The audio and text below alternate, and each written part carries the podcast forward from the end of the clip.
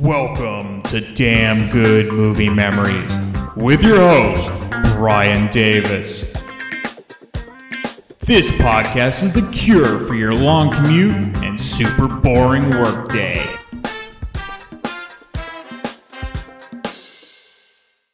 Hello, I'm Dan Aykroyd, and welcome to this fine motion picture emporium.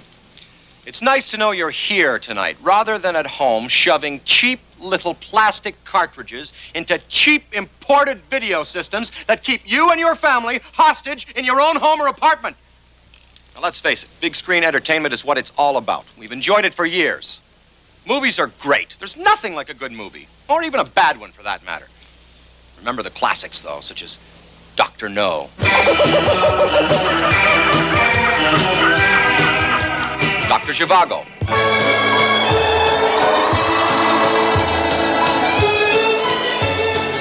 And now, at last, Dr. Detroit. Ah, attention, ladies and gentlemen, your attention, please.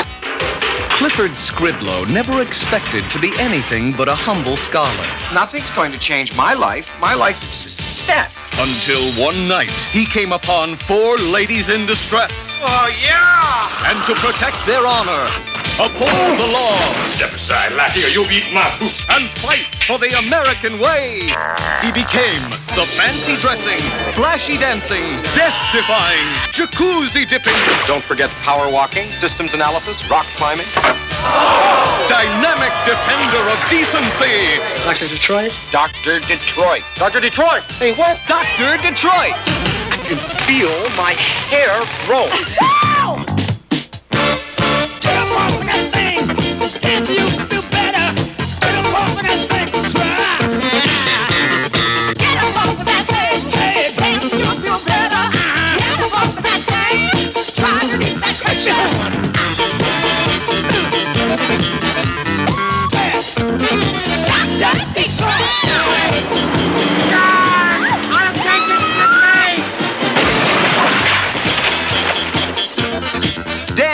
Dan Aykroyd is Dr. Detroit. This is the best time I've ever had in my entire life! Do you hear me, world? Hey there, it's Brian Davis, and for this week's episode, we're going to cover the movie Dr. Detroit from 1983. The studio was Universal Studios. The release date was May 6, 1983, with a running time of 89 minutes. The rating was R, and the budget was 8 million, and the box office took in 10.3 million, making it the 68th ranked movie of 1983. Roger Ebert at the time gave it 3 out of 4 stars, and here's his review. There is a sense in which Dr. Detroit could be a Jerry Lewis movie. It begins with the portrait of an eccentric, mild mannered mope who leads a life of quiet desperation. Enter a mob of colorful Chicago criminals who change the mope's life forever, furnishing him with an alternate identity and a whole new outlook on life. Mix this up with some pretty girls, some chases, and lots of chances to embarrass fuddy duddies and play with fire extinguishers, and you'd have a Jerry Lewis movie that the French would write a book about. Dr. Detroit is not, however, quite as predictable as I make it sound. Part of that is because of the studied precision of Dan Aykroyd in the title role. Instead of giving us the standard mope, and later a standard berserk maniac, he adds all sorts of little character touches that help the whole movie rise above its production line origins. There's very little comic invention in the idea for Dr. Detroit, but there's a lot of invention in Aykroyd's performance. The movie has lots of funny moments in it, some of them involving the delicate manipulation of public embarrassment. It also has one of those no holds barred production number endings that has become semi official in comedies ever since It's a Mad, Mad, Mad World. I don't even know why they bother. You've seen one movie set go up for grabs, you've seen them all. Humor comes out of the characters and situations, not through the destruction of several hundred thousand dollars worth of props. But never mind. In the midst of all this, Dan Aykroyd enjoys himself and brings along a certain mad detachment that suggests he knows it's just a humble little screenplay, but is amused by its pretension. And that's the end of Ebert's review. Now, I didn't see Dr. Detroit until the late 80s on home video, and really the only reason it intrigued me at the time was because it had Dan Aykroyd in it.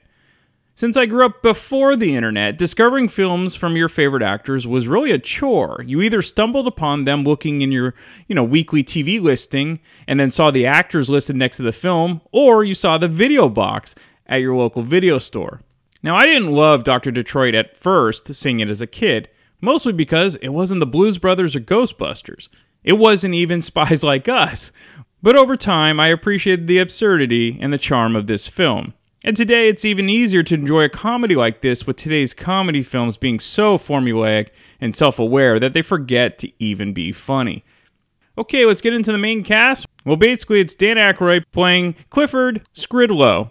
Now, this is an interesting film in Aykroyd's filmography because it's really the only film where he's the main star. In pretty much every other film he's done, he's either part of a co starring duo like the Blues Brothers or Trading Places or even Spies Like Us, or he's part of an ensemble like Ghostbusters or even the original Saturday Night Live. So even though Aykroyd is the headline star, the rest of the cast is really excellent, with Howard Hesseman, who of course played Johnny Fever on WKRP in Cincinnati, Fran Drescher in an early role, Donna Dixon, and T.K. Carter. The director, Michael Pressman. Now, prior to Dr. Detroit, Pressman's best known film that he directed was the sequel to The Bad News Bears, which was Breaking Training. After Dr. Detroit, he sort of pivoted to TV movies and later to TV shows, which he's currently doing to this day. Okay, let's get into the making of the film. So, it started as a short story by Bruce J. Friedman, and a screenplay came out of that story.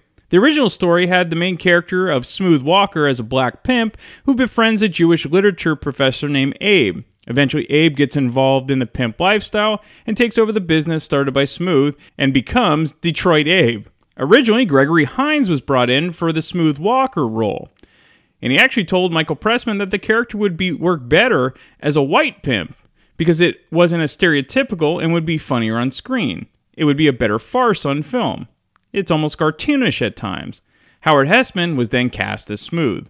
The character and characteristics of Dr. Detroit was all created by Dan Aykroyd. However, script wise, it was still being written by Carl Gottlieb, who wrote Jaws and The Jerk, and Robert Boris when they started shooting, which is a difficult thing to try to pull off to have some cohesiveness for the director.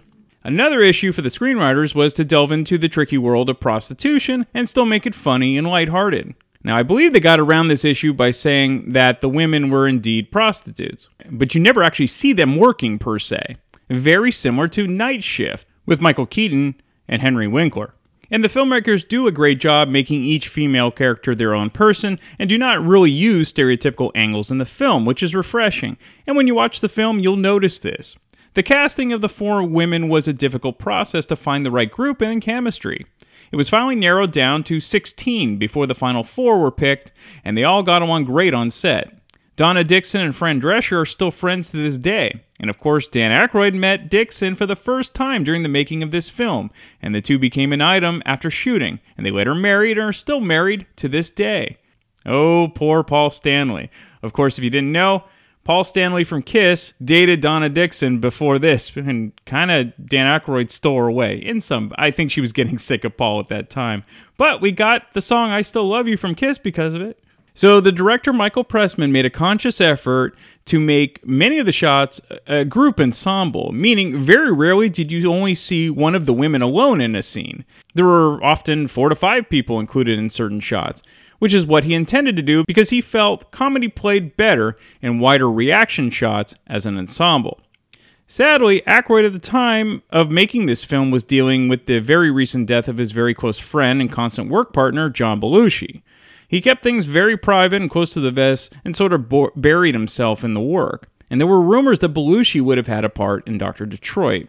Also, there was an industry concern if Aykroyd could even carry a film on his own, as his prior roles has, again, been part of an ensemble. And actually, after Dr. Detroit, he would go back to being a co star in almost every other film he appeared in.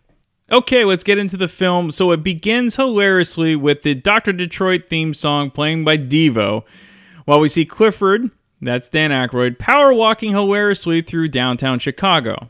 He's wearing glasses, which have tiny mirrors connected to each side so it provides vision behind him, kind of like a car.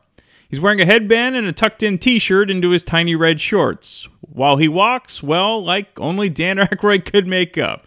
You have to see it to believe it. Essentially, he walks as fast as he can, like there's a pole connected to his back to keep him perfectly straight.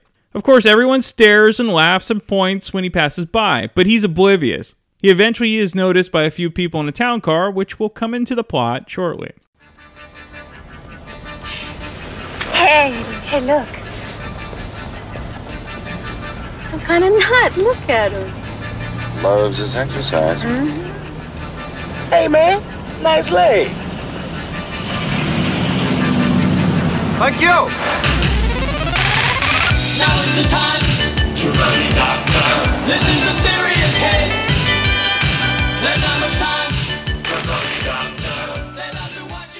Now, that car belongs to Smooth Walker, played by Howard Hesseman, who is a high end pimp.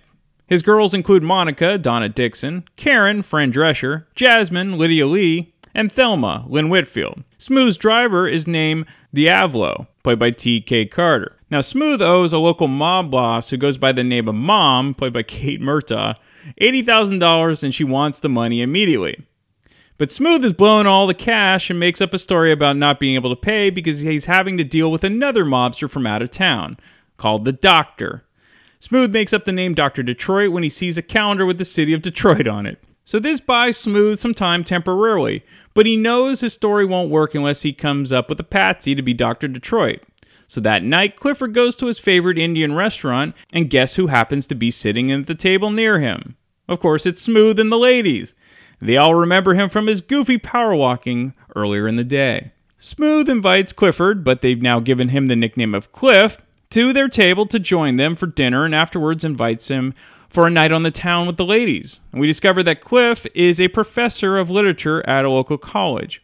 They first go to a club, and we get to see him dance to Super Freak by Rick James. The women are having fun with Cliff, but don't understand why Smooth is whining and dining him. Smooth simply says he's thinking about bringing in a new partner. The group goes from club to club, drinking and smoking joints, much to the delight of the normally shy and sheltered Cliff. They eventually end up back at Smooth's luxurious apartment. Now, Cliff has no idea what sort of line, line of business Smooth is in, so Smooth decides to give him a sales pitch, with help from the ladies, of course, who happen to be in the hot tub. How'd you like to come into this business? The entertainment business? Exactly. All I want to do is share my good fortune, my my involvement with other people, my world.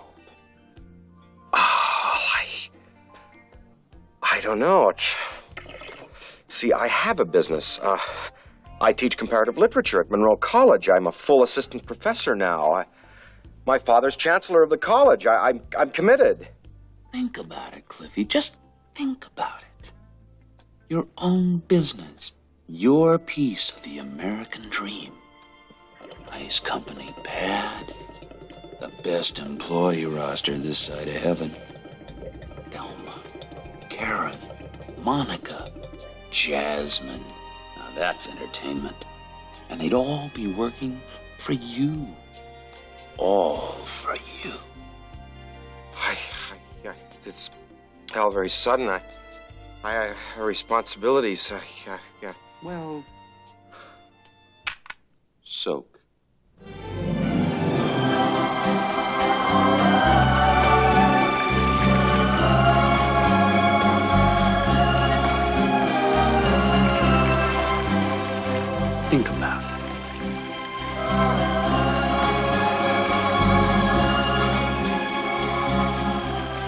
Relax.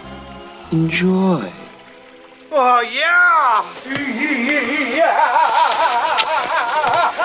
Oh, ETA to splashdown! Two seconds!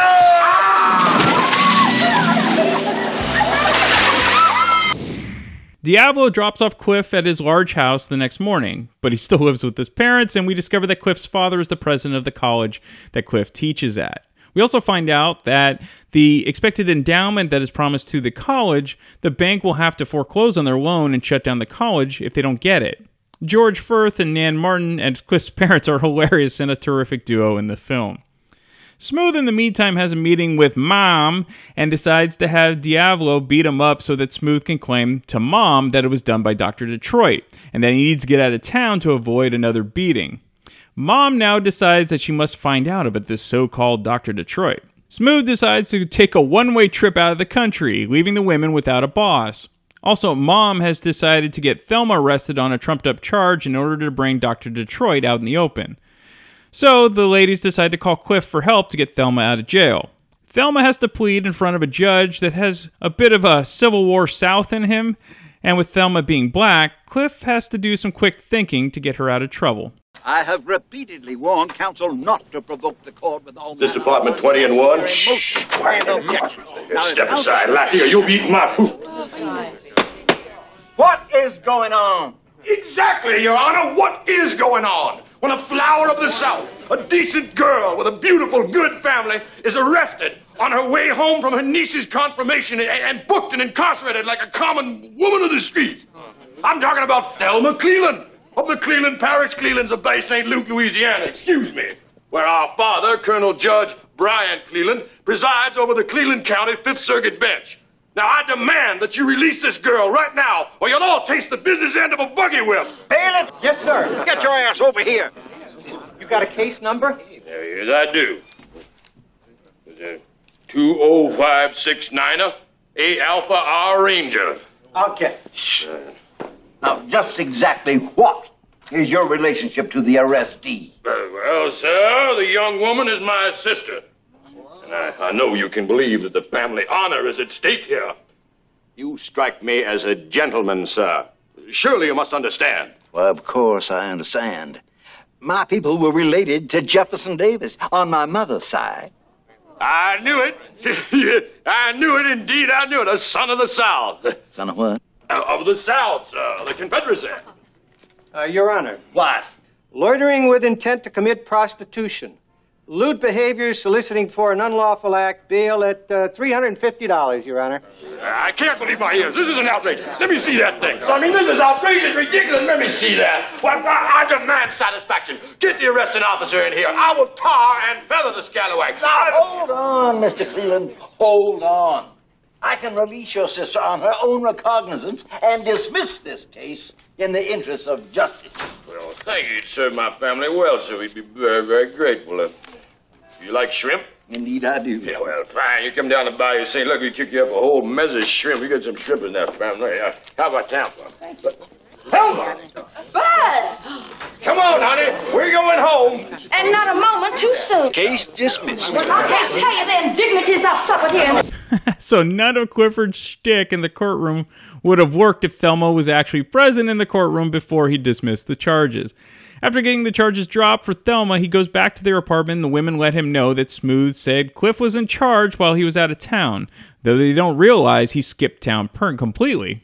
Mom then decides to make an unexpected visit to the apartment to collect on the debt and smash up the apartment a bit since Smooth is gone. The normally reserved Cliff suddenly changes his demeanor and protects the women and stands up to Mom and her henchmen. He claims to also work for Dr. Detroit and arranges for Mom to meet with the doctor the next night. Now, this is just a wacky scene as Cliff acts like he knows martial arts.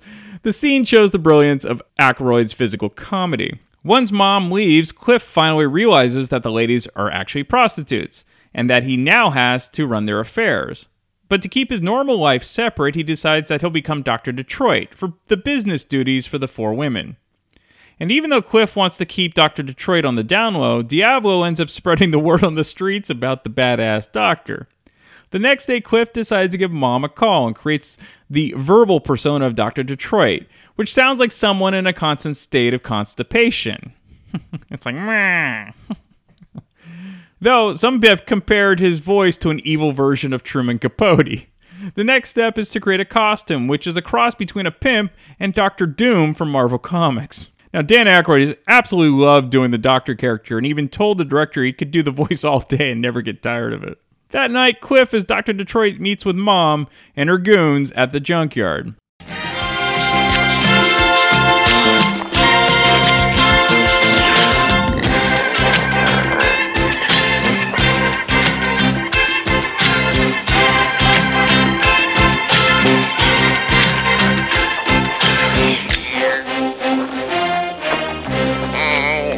Right, now, which one of you is mom?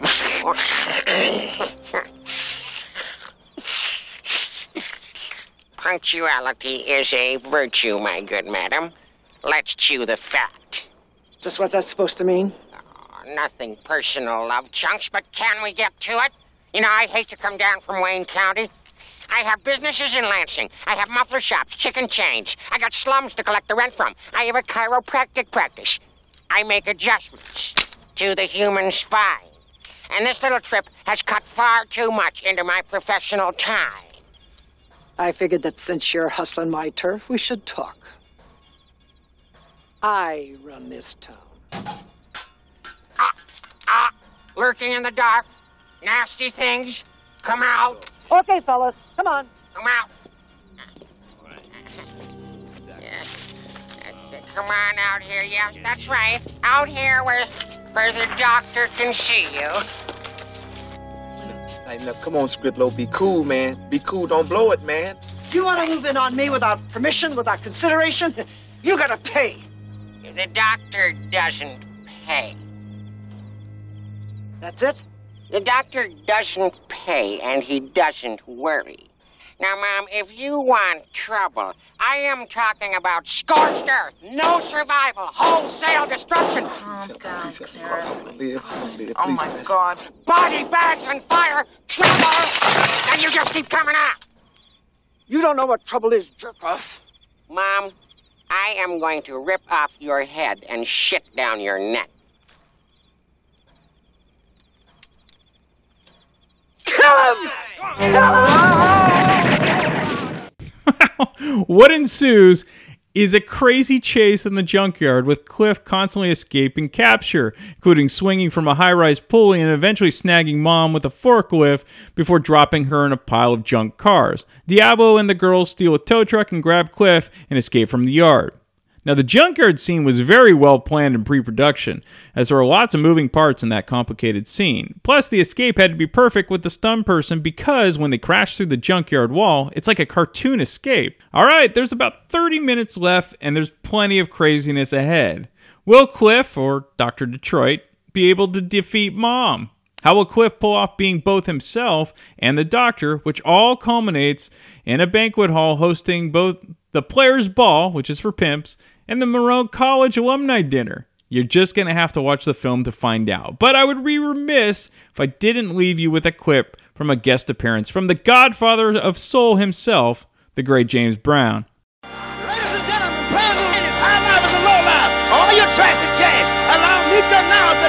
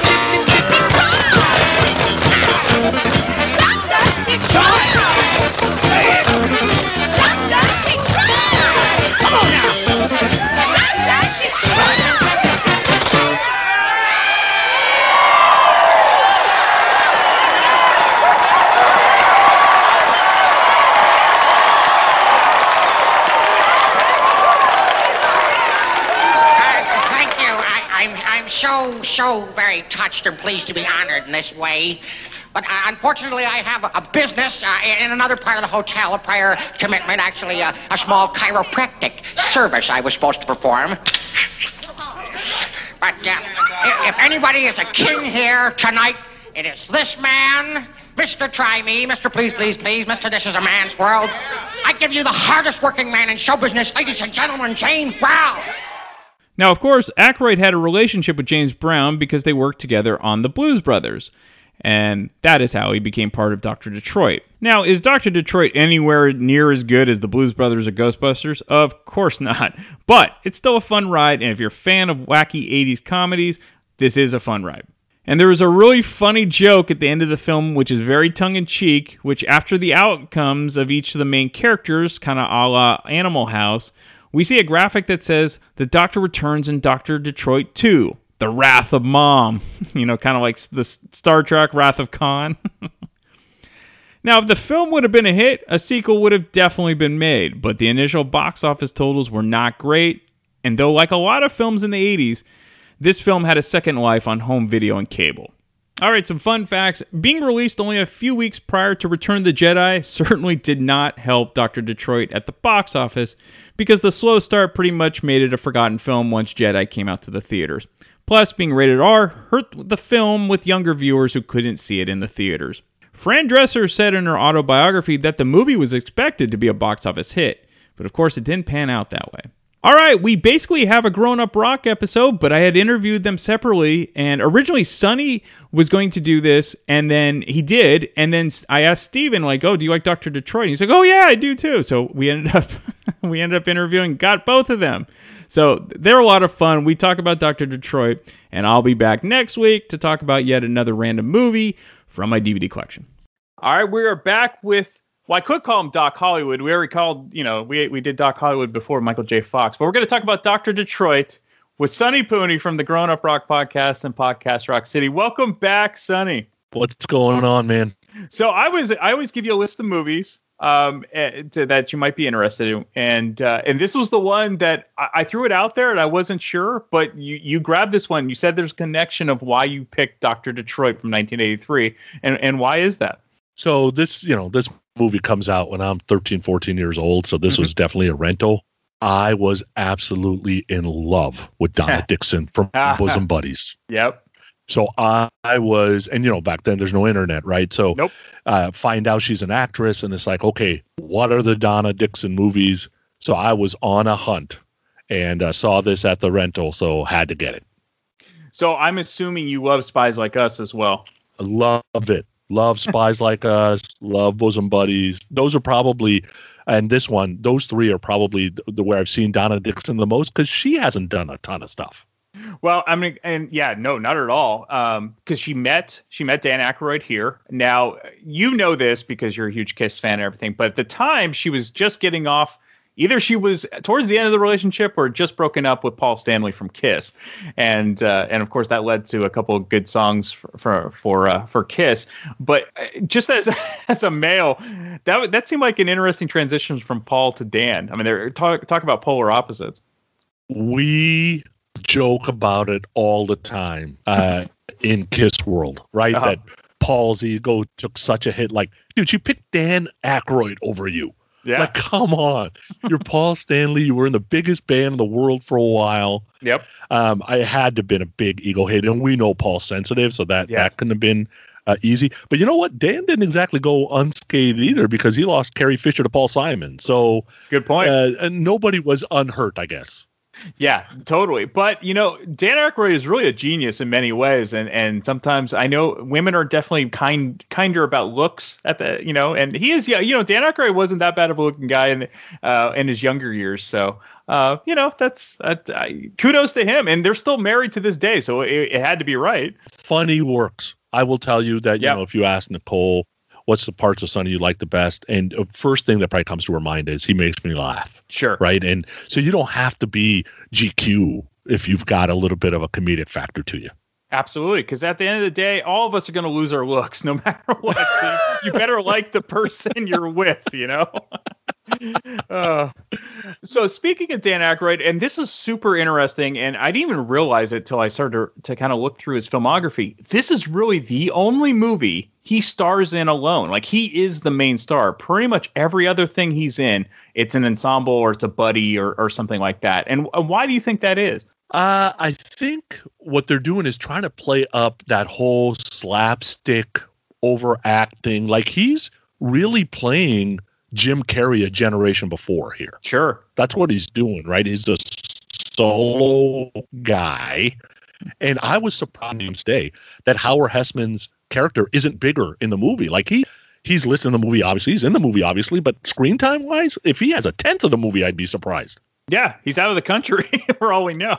Right. So, but there's this piece of man, Aykroyd. I don't know if anybody could be the geek of all geeks. Like, were those side view mirrors that he was running with on his Yes. glasses? That's right. Oh my god, dude! and he's and then when the water hits him, Oh, it doesn't so even good. faze him. Right? It happens so often that it doesn't even faze him. Yeah, yeah, he's just like lovely, and he keeps going. So, Yeah. He he's speed walking to Devo, which is great. a title, a title track for for this movie. But yeah, he's got these super short shorts. Uh, he's not like s- super thin. Like he's definitely, you know, he's kind of, uh, uh, you know, he, he's not rail thin like he was in the Blues Brothers. So yeah, th- it's it, it's definitely a funny look, and he plays it perfectly. So what I was thinking is, I'm like, oh, about eighty percent of this movie, I can see somebody else is doing the speed walking and the whole side view mirror. I don't know if he could pull this off, but most of the movie, I think Robin Williams could have pulled off. That's a great point. Absolutely, just like the the zaniness. Yeah, the exactly that's the word. The zaniness, no problem. The nerdiness, the geek, problem. Because I think Dan does it in a way where you're not laughing at him, you're almost embarrassed with him. Yes. And Robin does that in a way where you're laughing along with him. And I think it's because of that stupid laugh track during Mork and Mindy that's stuck in your head.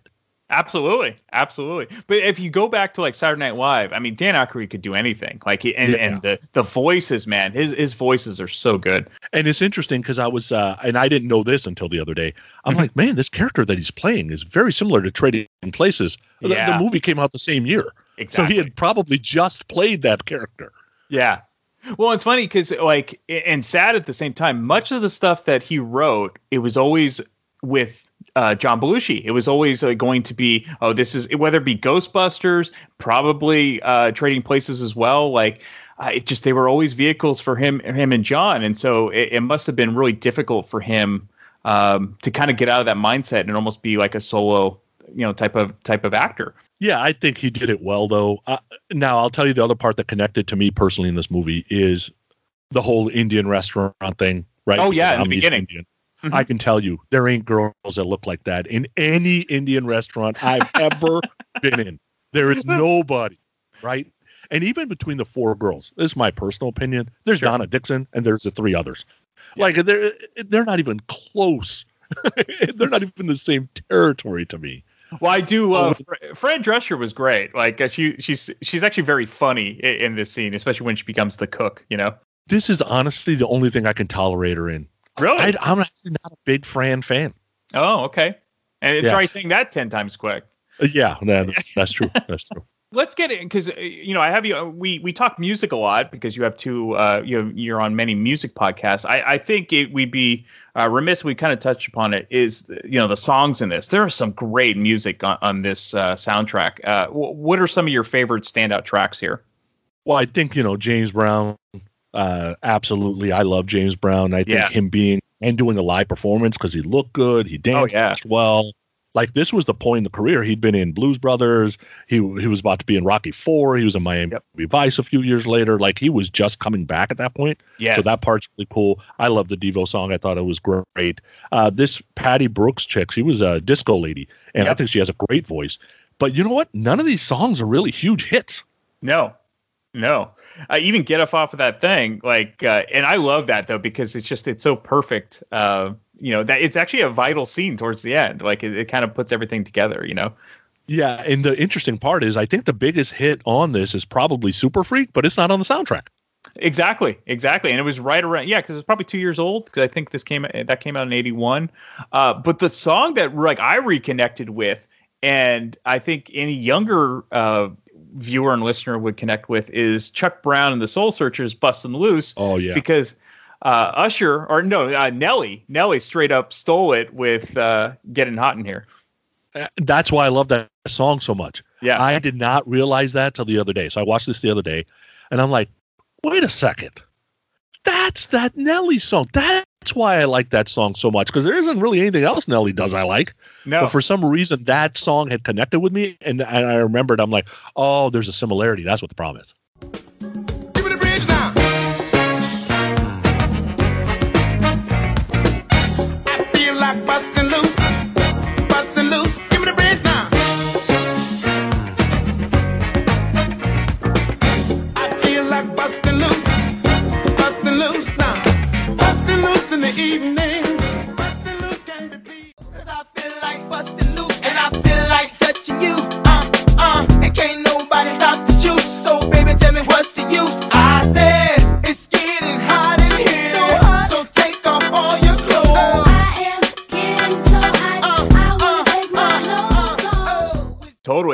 That's actually a good album. I think it came out in '79, um, and it's, a great funk soul album. I actually went on Discogs just to go get it because you can't can't find it anywhere. And uh, you can if if you listen to Spotify, you can listen to Chuck Brown and, and hear that song. And I think uh, people really dig it. Um, we we would be remiss if we didn't talk about Mom and uh, Kate Murtagh. How did you feel about that character? Because she she has some great lines too. She had some great lines, right? Like, I'm only going to wait here. What was that, five or ten minutes? Well, then what are you going to do? Uh, well, I guess I'll wait longer. Like, Right. there's there's a lot of good lines. I don't know her that well, um, and I don't know if a real bad guy, you know, Gary Oldman, would have done any better. To be Right. honest with you, right? Like, it needs to be kind of this weird, kitschy character that doesn't really take themselves too seriously. I don't know how you have a forklift like kind of sneak up on you. I don't understand that part, but uh, I guess it's supposed to be a funny movie, so I guess we'll go with it. Um, but I thought she did fine. Yeah, yeah, and uh, yeah, she was like there were some like subtle things where like it, she's in her office and you see like her sitting in the hospital bed and they were wish, wishing her well because she had like I think a, like her colon removed or something like that. Like, Yeah. so, yeah. So she she's supposed to be portrayed as this kind of badass.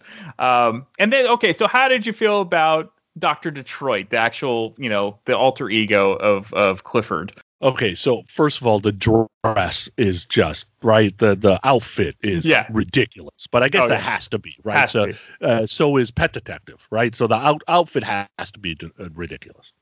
I don't quite understand the knight on the round table's hand though. That that part I don't Yeah. get. Right, that that that, part didn't. The voice, I, I guess you have to do something different, and he can pull it off, so that works. But I was thinking the doctor's businesses are fairly diversified. So he mentions muffler shops, chicken chains, slums to collect the rent from, Right. chiropractic practice because he makes adjustments to the spine. I'm like, okay. so it's a little ridiculous of a story, to be honest with you. Like, this is not the most well written story on the planet. No, Something about Aykroyd works, though. Absolutely. Like he totally makes it work and it's become a cult classic. It didn't do well. And at the very, very end, there's a co- you know, there's like the the return of mom instead of like the, you know, the Wrath of Khan, um, you know, in Star Trek. And so it was I, I think they thought this might be big enough to where um, there could be sequels, but that obviously never happened. Yeah, and I think the big miss here is Hesseman. Um, Sure. the guy just has a swagger. Like it's something about the eyes, the smile, the charisma. Like this, he was not in enough big budget movies. I don't know the history of Howard Hesseman. It's possible, I guess, that uh, maybe he had problem with drugs and alcohol. I don't know. Mhm. But this is a guy that really could have made a lot, a lot of money in some big productions, right? Right. Well, of course. I mean, most people know him as uh, you know Johnny Fever and WKRP. Uh, that's where I think he got super um, super big. But he was also, you know, he was in Police Academy 2, which actually was a funny sequel I, I used to like, and uh, he was in Head of the Class um, in in the mid 80s. Yeah, just just a few, right? And Yeah. they, uh, the criticism I have is they didn't use him enough in this movie. Sure. Like they wrote him out almost too early. Um, right, and, and I almost wonder like if maybe he wasn't happy with things, and so they kind of had to because it ended up being like you know uh, Diavolo, uh, played by T.K. Carter, almost became like you know his the second in command. Yeah, and uh, there's some I've never heard the this line anywhere else. you got your fuzzy little white ass in a crack. I've never heard that anywhere else. Um, so he definitely plays an interesting part. But I was thinking uh, because you know just the cancel culture we're kind of living in, depending Sure. on how you feel about that, right? Yeah. When when Howard says, "Remember my grandfather owned your grandfather," Oh, I yeah. was like. Oh my god! Like that hit me totally differently in 2021 than it hit me probably in 1990 when I saw this movie. But you use a, the good term "hit me" because that's what he wanted. He, he needed to be beat up because if people are, uh, hopefully this is out of context for most people. So Howard Hesseman's character ha- is acting like uh, he has to go back to mom and act like he got beat up by Doctor Detroit, and so he needs Diavolo, Diavolo to hit him, and Diavolo won't do it, and so that's why he's basically taunting him with everything he's got to get, and uh, and he won't stop hitting him after he said that. So yeah. um, okay, so uh, did you recently watch this, or, or is it, has it been a while? No, no, I recently watched. What uh, what did you pick up this time um, th- compared to, to past times? I've never heard of Hindu fried chicken. right? I'm like, wait a second, I, that doesn't exist. Okay, whatever. Um, I had never really paid that much attention to Jasmine, but I'm like, man, if she was dancing at my party, I'm not sure I would notice all the other weird things that are happening at this party right now either. Right. She kind of played that part well. Um, that whole dance scene that they do, which is similar to what like Chevy Chase did in that sequel he did. Um, you know, there's in their Austin Power dance scenes. Like, I just don't understand those dance scenes much, and I'm like, ah, that's kind of weird because it kind of kitsched up this movie a little. I guess it's necessary. And then, then I'm like, wait a second, there was never a the Doctor Returns and Doctor Detroit 2. That the Wrath of Mom. That movie Yeah. didn't come out, did it? No, no, and that's why I loved it. It was almost like a, a, a sight gag, and I think at part of, they were probably hoping this would be big because at that point, pretty much everything Dan Aykroyd was in did did pretty well. Yeah, I'm surprised that there wasn't uh, a second movie. And I remember it was a few watches before I realized who Lynn Whitfield was Hmm. because I really liked her in A Thin Line Between Love and Hate, and she was in Head of State. Like I, I really like those movies, and Yeah. I'm like, oh, she's really young though, so it's hard to tell that that's her. But uh, there's a few facial expressions. I'm like, oh, wait a second, I know that lady, and I had realized it a few years ago. Totally, yeah. She plays Thelma. This is her first uh, movie. She was in Hill Street Blues uh, in a couple episodes before that, but yeah, super super early on. And then she was mostly in TV shows, uh, pretty much for the rest of her career. Yeah, I don't remember a lot of TV shows she was in, but I think she's one of those actresses that you know do an episode in this show and an episode on that show, and Yeah. I don't know if she was a lead in anything. Right, right. But hey, if you're if you're a working actor, that's all that matters. You can do pretty well. Well, Yeah, it's a yeah. feel good movie. There's no doubt about it. Oh, it's worth ridiculous, to watch, yeah. but uh, it, it's not exactly. Uh, this isn't going to win any awards. Not at all. I think this has a special place. If you like 80s movies, this is fun. If you like Dan Aykroyd, this is fun. Um, and if you're also into movies that, um, as you were kind of saying, it, it can be a bit um, less sanitary as it, everything is now, then you can have fun with it. Because I think that's the problem with, with today's movies. They have to check so many boxes that they forget about being funny and they forget about a good script because they have to make sure they don't offend anyone. So that's why I really like going back to other movies and I can, you know, I can say, okay, well, this doesn't work anymore, but I can still enjoy the movie. So Yeah, and I like going back to these movies. Same reason, right? There's less rules. It feels like, um, and then second is you realize who they are today, right? It's like wow, this was really early in their career, and Demi Moore really had a really good career in some of the movies that we've talked about in the past, right? And how she kind of grew. Aykroyd's career really grew. We realize he ends up doing a bunch of buddy cop movies, right? Yep. And uh, he doesn't really go solo again. Rob Lowe uh, in some of the other movies we've talked about. Um, uh, all of these actors that we've talked about in the past. even Fran Drescher, I mean, she would Oh, be yeah. huge with the nanny. which so. that's what drove me nuts. I hate that laugh, right. right?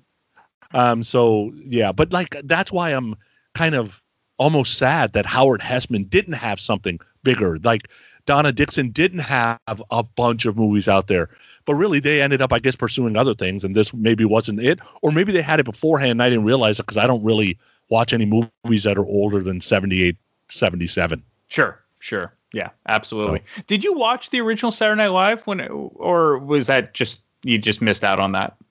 I tried Saturday Night Live several times. I I found that I don't really like skit type comedy. Okay, I like sketch comedy. slapstick. I love sitcoms. I love funny movies. Mhm. Sketch comedy, for some reason, doesn't hit it for me. But then I love stand up comedy. So it's sketch comedy that's the problem for me. I see. So, do you like? I mean, do you like the Blues Brothers? Do you like Wayne's World? That those type of movie? absolutely, absolutely.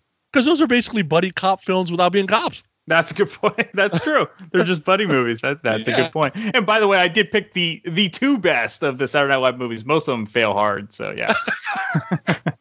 As always, Sonny, thank you so much. It's been a lot of fun. Thank you, sir.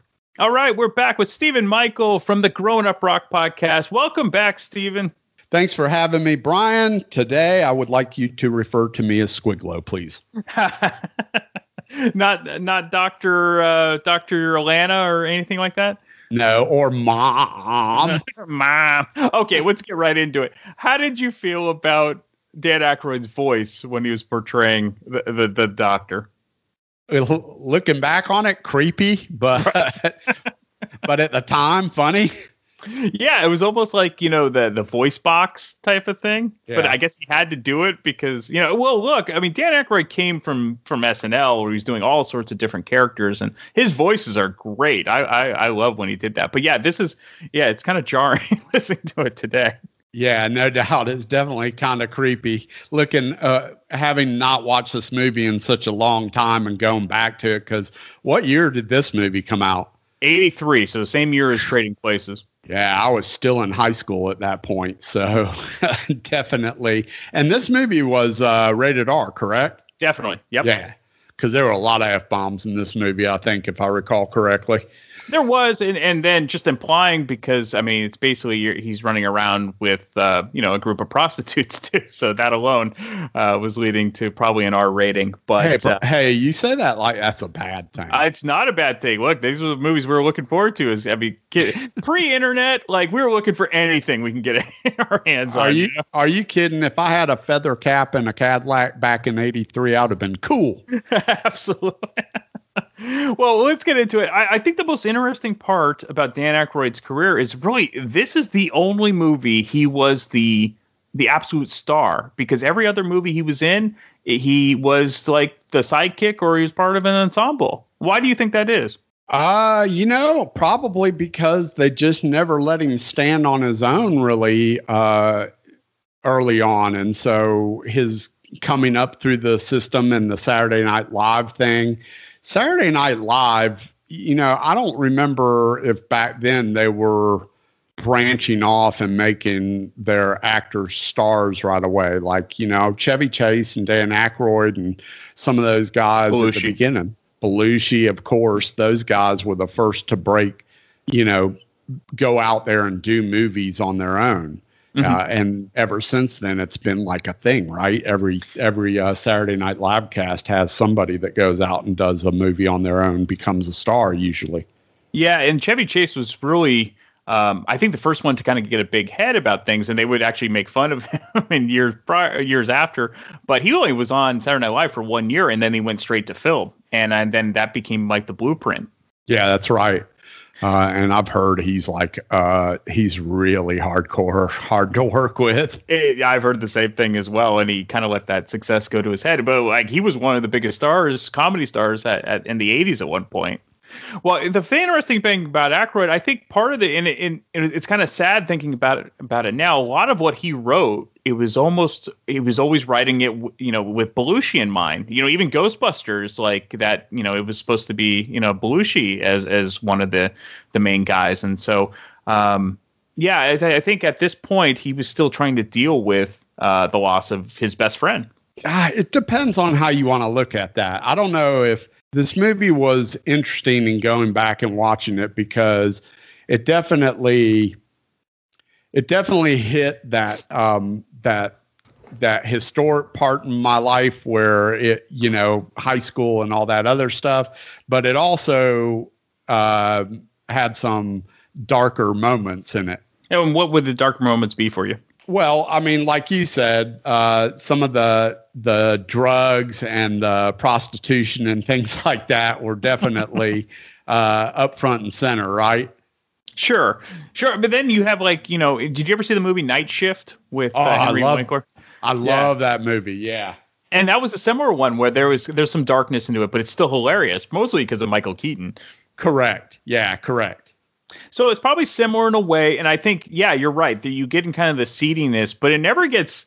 I, I don't know. I as Sonny put it, because Sonny also uh, enjoys this movie. He wanted more Howard Hesseman, and then Howard Hesseman's in it, but then he's just gone. So I, I wonder why that happened. Well, I think maybe because um, I don't know the the character's name, but the guy that played the uh, the butler, the driver, not butler, I guess. The Oh, uh. Diavolo, Diavolo, yeah, yeah, TK that Carter. That guy really shined. I thought. Sure. I thought he was amazing, but I think you know why this movie never really takes a dark turn is because it is so um, uh, just ridiculous. I mean, I don't know a better word, right? There's a lot of ridiculousness. Oh, yeah. Uh, from the from the outfits to uh, you know to the characters and the things that go on. You know. Right. And so, you know, how did you feel about Dr. Detroit's outfit? Would you have changed that? But uh, he almost kind of looks like Dr. Doom from the uh, Marvel comics. Yeah, there's a lot of weird things with the mechanical hand, and yeah, uh, yeah that's that's where it all plays parts in, right? It's it's just kind of uh, uh, goofy uh, as far as that goes, but it was again, it was ridiculous and outlandish, but it was all right. I thought it was it was uh, like a like you said a robo pimp. Yeah, exactly. Yeah. Good, good one. Good one. Actually, that, that should be a, a, new movie, RoboPimp. That would be good. Uh, f- what are your favorite scenes? You just rewatched this. What what are or no, you did just rewatch this, but uh, you maybe six months ago, I think you said. Um, what what are some of the the standout um, Well, funny what- scenes for you? One of the standout scenes, bar none, is Skridlow get down with your bad hot keto self. I mean, that's something I use to this day. That's awesome. so I don't know. There's there's um the fight scenes with the um in the junkyard uh are yeah with mom are hilarious. Mom's henchmen are kind of stupid. Those Yeah. two those two guys that's kind of goofy. The fact that they chose to make the drug lord mom versus like some sort of just straight up drug lord, right? Right. Uh, you know, so that's pretty funny. Uh, there's, I just, I like this movie a lot. It's something that, uh, like I said, keep going back to my high school years, and uh, it's just one of those movies that's ridiculous but funny and kept me entertained the whole time. How about you? Yeah, and I I really like the mom character because she's so over the top and she's just so brutal. like like there's just some really funny scenes with her in it. Even subtle things like uh you know when she's sitting in her office and. And, and they don't even mention it, but you see in the background there's like a, a well wishes. Uh, she had her like her colon removed or something like that. And like she's just she's sitting there with a like kind of a smile on her face, and it's just like stuff like that. It's great, you know. Yeah, for sure. Of the of the ladies, who is your favorite? I, I guess if I had to put one on, it has to be Donna Dixon, right? Well, yeah, and then it's kind of a leading question because you are, um, you know, your your podcast covers music, and of course, Donna Dixon was in a relationship with uh, uh, Paul Stanley from Kiss right around this time, and Mhm. uh, and then of course she she, you know, she left Paul, or or they they split up, and and of course. She went with Dan Aykroyd. They're still married to this day, so I think it worked out fine. But uh, Paul was pretty much devastated from that. Yeah, it all happened right at this time because this is the movie that put Aykroyd and Donna Dixon together, and so they end up. The story goes they end up falling in love, and she ends up with Aykroyd. But and Paul was devastated at this time. I think there's a couple of songs that came out of this whole relationship, which I don't necessarily remember, but Yeah. uh, you know, was it was was Paul devastated because he was in love, or was Paul devastated because the great star child Paul Mhm. Stanley lost the beautiful blonde to Doctor Detroit? For God's sakes! That's right, the ego of Paul. But uh, well, look, uh, Aykroyd's brilliant and he's funny, and uh, you know sometimes it goes beyond just uh, you know how you look and and your your fame. But Brian, come on. If you're a chick, who do you want to date? Paul Stanley or Dan Aykroyd? Uh, well, Dan Aykroyd definitely makes me laugh more. well, and it's it's a well-known fact that women love a great sense of humor, right? I think that's a that's a thing. But uh, and Paul probably not that funny. I mean, let's be honest. He's probably Yeah, not got a great sense of humor. But in looks alone, Aykroyd is really. I mean, that's like that's like um, probably Why I love it. Why I Oh, love yeah. it is Julia Roberts. that's probably like losing a. That's probably like losing a girlfriend to Urkel, for God's sakes, for somebody like Paul Stanley. Let me get this right. You're going with Urkel and not choosing me. Well, I think uh, that Paul should then take a look in the mirror, man, because uh, you know he might have to change up some stuff. It's not all about the the star child, and or get a sense of humor. And or get it exactly, exactly. Don't just rely on Love Gun. So yeah, Light, lighten up, Francis. we'll eventually cover Stripes as well. Uh, yeah, the other I, the other big uh, uh, female in, in that would of course be Fran Drescher. Uh, way before you know she would become super famous in, in the nanny. That's correct. And she did a couple of movies around the same time. Wasn't, wasn't she? She was also in Night Shift, wasn't she? I don't know about Night Shift, but her her film debut was uh, Saturday Night Fever. Saturday Night Fever, and she was in Spinal Tap, but she Yes. also she did something else that was similar to Doctor Detroit at this time, and I, I thought it was Night Shift, but maybe it was something else. I'm definitely usually wrong with stuff like this. Well, she was in uh, American Hot Wax.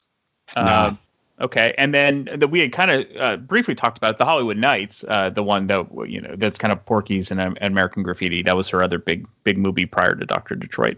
yeah, like normal. Those aren't the ones I'm talking about, and I'm probably wrong, and I'm sure my friend Pooney will be quick to point out that I'm wrong. But But but yeah, she was kind of a, a, a journeyman or journeywoman act, actress um, throughout the 80s. She would be in you know like UHF. You know she have, you had mentioned Spinal Tap, but yeah, until she hit um, um, the nanny, then you know that that's where she really took off. And she wasn't in anything else that I was thinking. So once again, I'm wrong, which is normal. I don't- you have these damn memories from your childhood, and you almost swear by 'em, and they end up being wrong, and it's so de- it's deflating. I know, but that's why we do this. We do we do damn good movies just for this. Let's get let's since you're you you you you are on a uh, music podcast. There's some great music in this. What what are some of your favorite songs from Doctor Detroit? Well, you're going to have to feed me because, again, it was six months from uh, the last time I watched this, so I don't remember, and I didn't study the soundtrack. So, what Sure. was in this? Well, the opening theme is actually by Devo. Um, it's just the theme from Doctor Detroit where he's doing the power walking. Yep, I remember that. Liked it. Yep, and then of course you had the huge hit uh, "Super Freak" uh, from Rick James that's playing. Oh yeah, okay, I remember that now too.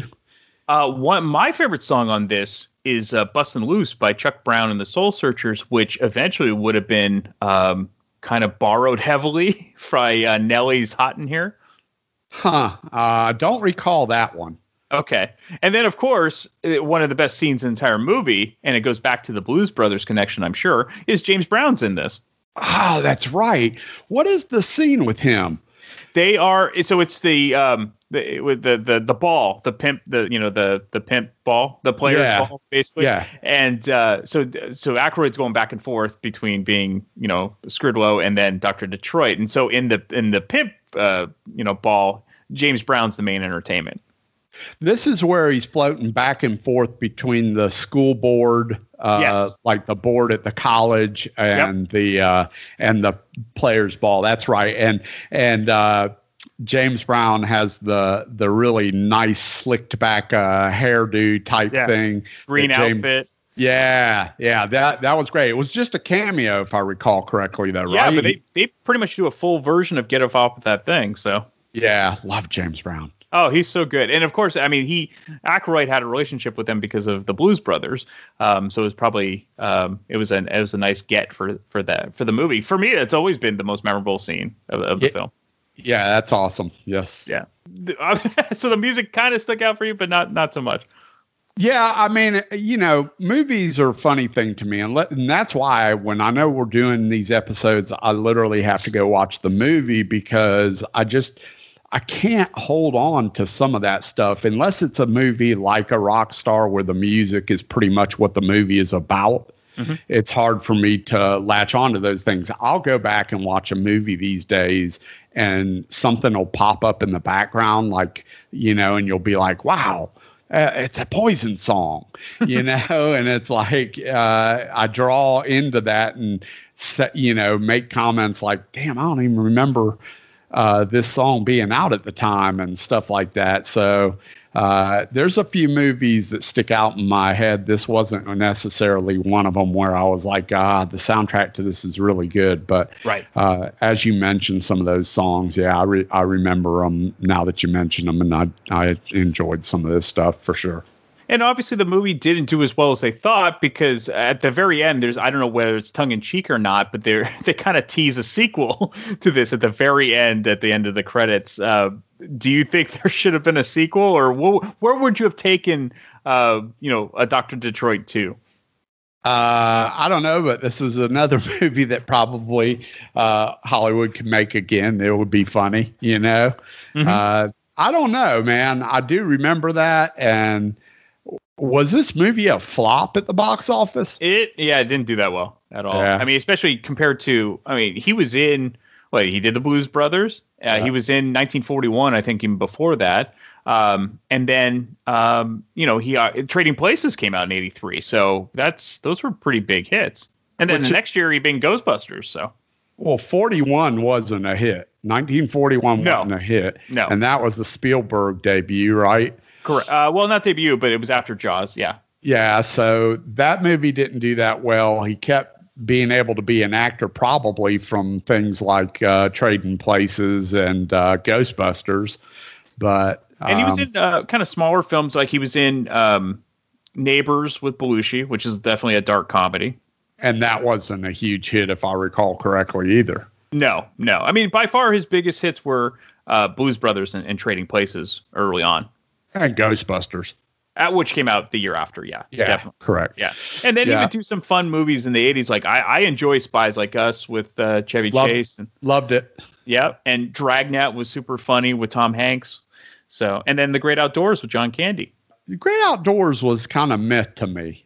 Is that was that a really, Really? funny Oh. movie? Yeah, yeah, because they're they're they're like uh, they're like family friends that uh, they they go on a vacation out in the woods, and uh, Aykroyd's super obnoxious, and uh, and John Candy's just kind of exasperated with him. I might have to rewatch that one. It's been a while. Yeah, I think you'd really enjoy it. There's some great scenes, like you know the raccoons talking to each other when they keep knocking over their garbage cans and things like that. That was the best scene. I do remember that. And then some great music. One one of my favorite scenes is that at the very end they're uh, they're all kind of singing and, and dancing to Wilson Pickett's "Land of a Thousand Dances," which is a lot of fun.